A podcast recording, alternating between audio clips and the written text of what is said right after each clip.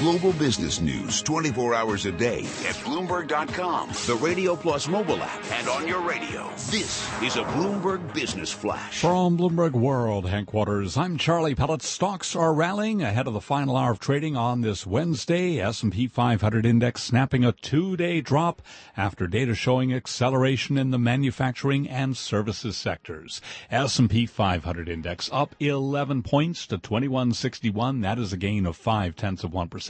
Dow Industrials up 129 points, up seven tenths of one percent. Nasdaq is up 33 points, a gain of six tenths of one percent.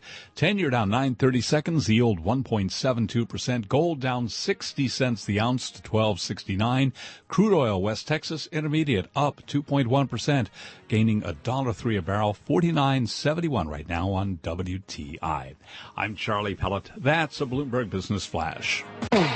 You're listening to Taking Stock with Kathleen Hays and Pimm Fox on Bloomberg Radio.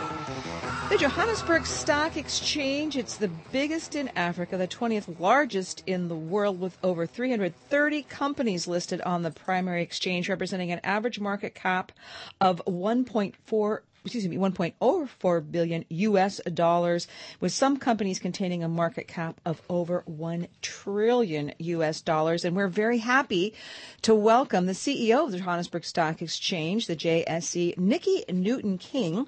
She is in town this week for the fourth annual South Africa Tomorrow Investor Conference. The JSE is one of the co-sponsors. Nicky Newton-King, welcome to Bloomberg Radio. Thank you for having me. So, uh, tell us a little bit more about the the JSE, the Johannesburg Stock Exchange, and your role there. You've been in this industry for many years. I've been in the, at the stock exchange itself for 20 years, if you can believe it. The, stock, the exchange is a, essentially a one-stop shop. It's completely horizontally and vertically integrated. It means we trade, we list, we trade, we clear, we settle. Equities, bonds, financial derivatives, commodities. Really, it's the place you come to if you want to buy South Africa. Now, recently you said that uh, we have to internalize the fact that the way we do things in this country, meaning South Africa, needs to change. What did you mean by that? And give us a little context for people that have not been following what's going on with the South African economy and the political scene. Yeah, for sure. So we are we have a very noisy democracy, and we have a very wide Gini coefficient, meaning that we have a very sophisticated business class, and and, and but some very economically marginalized, a very deep economically marginalized sector of our of our society. And I think business needs to change the way it does business to recognize that just making money, just distributing that to shareholders just simply isn't a good enough way to do business in an emerging market like ours. It's about how you reach out and make sure that the way you do business is more inclusive. As you grow, how do you grow inclusively? Well, there's uh, a lot of uh, that, That's a, a, a, tough question, not only in South Africa but mm. a lot of places. So, as you move ahead, how do you how do you plan to tackle that? How does it affect your role?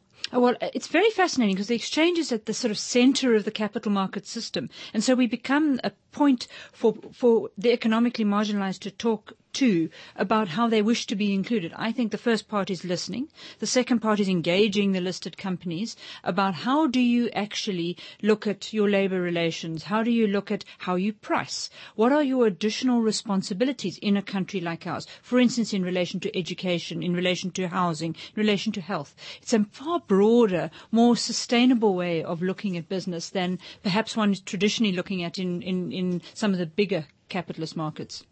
Tell us a little bit about the effects of interest rate changes in the United States on an economy such as that in South Africa? For sure. I mean, everybody looks at uh, what's happening at the US Fed, and as soon as the interest rates increase in America, emerging markets come under pressure. So we are an extremely open, extremely well regulated, uh, very transparent emerging market uh, that stacks up well from a capital market perspective. So international investors look at uh, South Africa and say, I can bring money in and take it out at any given time. The US rates start to increase. I think the US starts to, US uh, investors start to withdraw South Africa, 30% of our market any given day is foreign.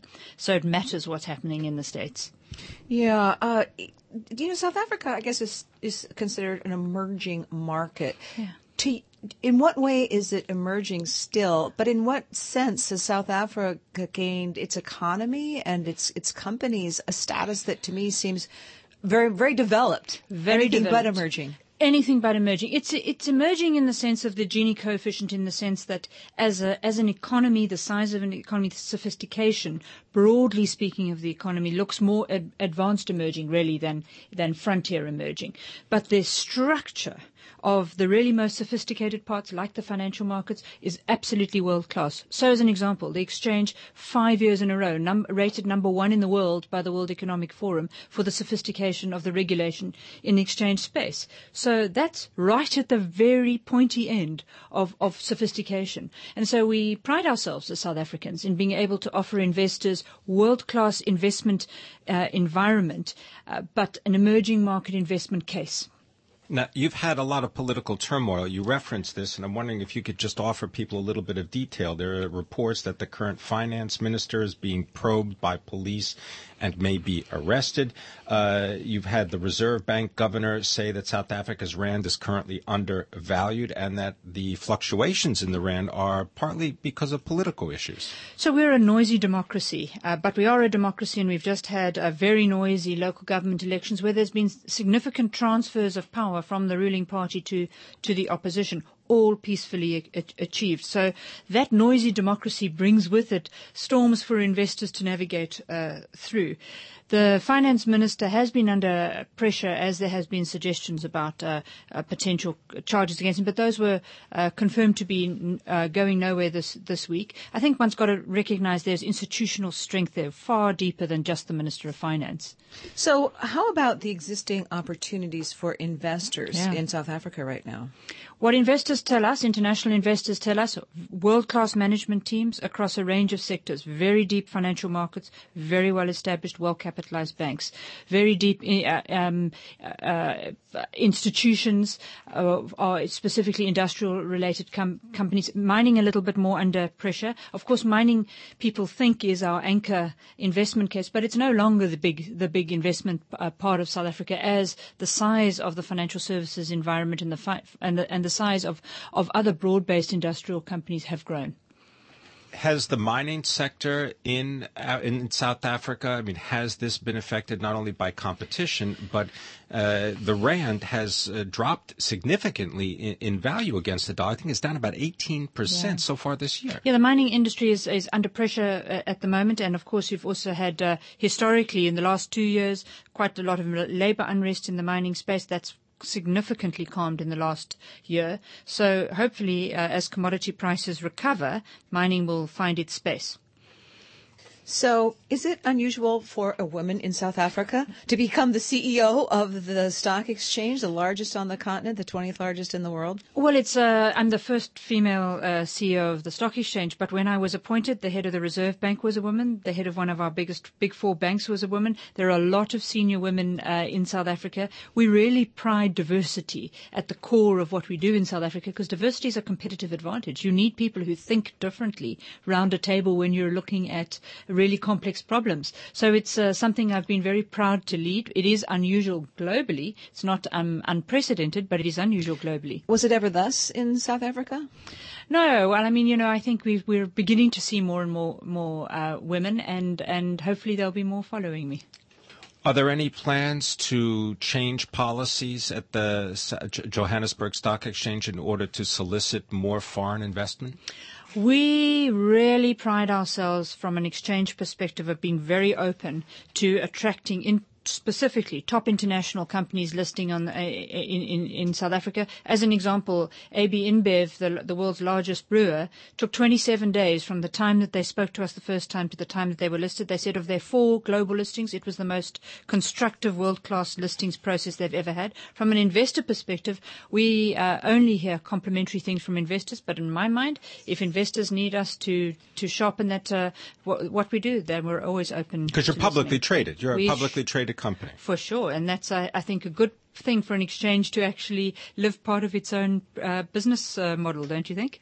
So, in, in terms of some of the, the upcoming, what's the next South Africa? What are the next big companies? I think uh, technology, for example, there's in many parts of Africa, the continent now, there, there are tech startups of all shapes and sizes. What's what's what's really interesting right now in South Africa? And what's interesting in South Africa is to start to see the real big South African entrepreneurs look to use their South African base as a platform for expanding on the continent. They become a proxy for the African story, and that's going to be a good news for the for for investors through the JSE because they can use a world class environment to access the the African story the commodity story, just last word to you. I mean, because uh, we talked a little bit about gold, but there's also a lot of uh, thermal coal, for example, in, for sure. uh, in South Africa. There is a, there are a lot of different commodities, but the commodity space uh, and is is a is a pretty difficult space to actually uh, to to actually uh, deeply. Uh, innovate in, uh, especially in the labor in, in, with, with, the labor space. So we have we are going to have to work quite hard to unlock and, and ride that commodities wave. I think. I want to thank you very much for coming in and spending time with us. Uh, the Chief Executive of the Johannesburg Stock Exchange, Nikki Newton King. Uh, the Johannesburg Stock Exchange uh, up 27.5% so far this year. You're listening to Taking Stock. I'm Pimm Fox, my co host Kathleen Hays, and this is Bloomberg.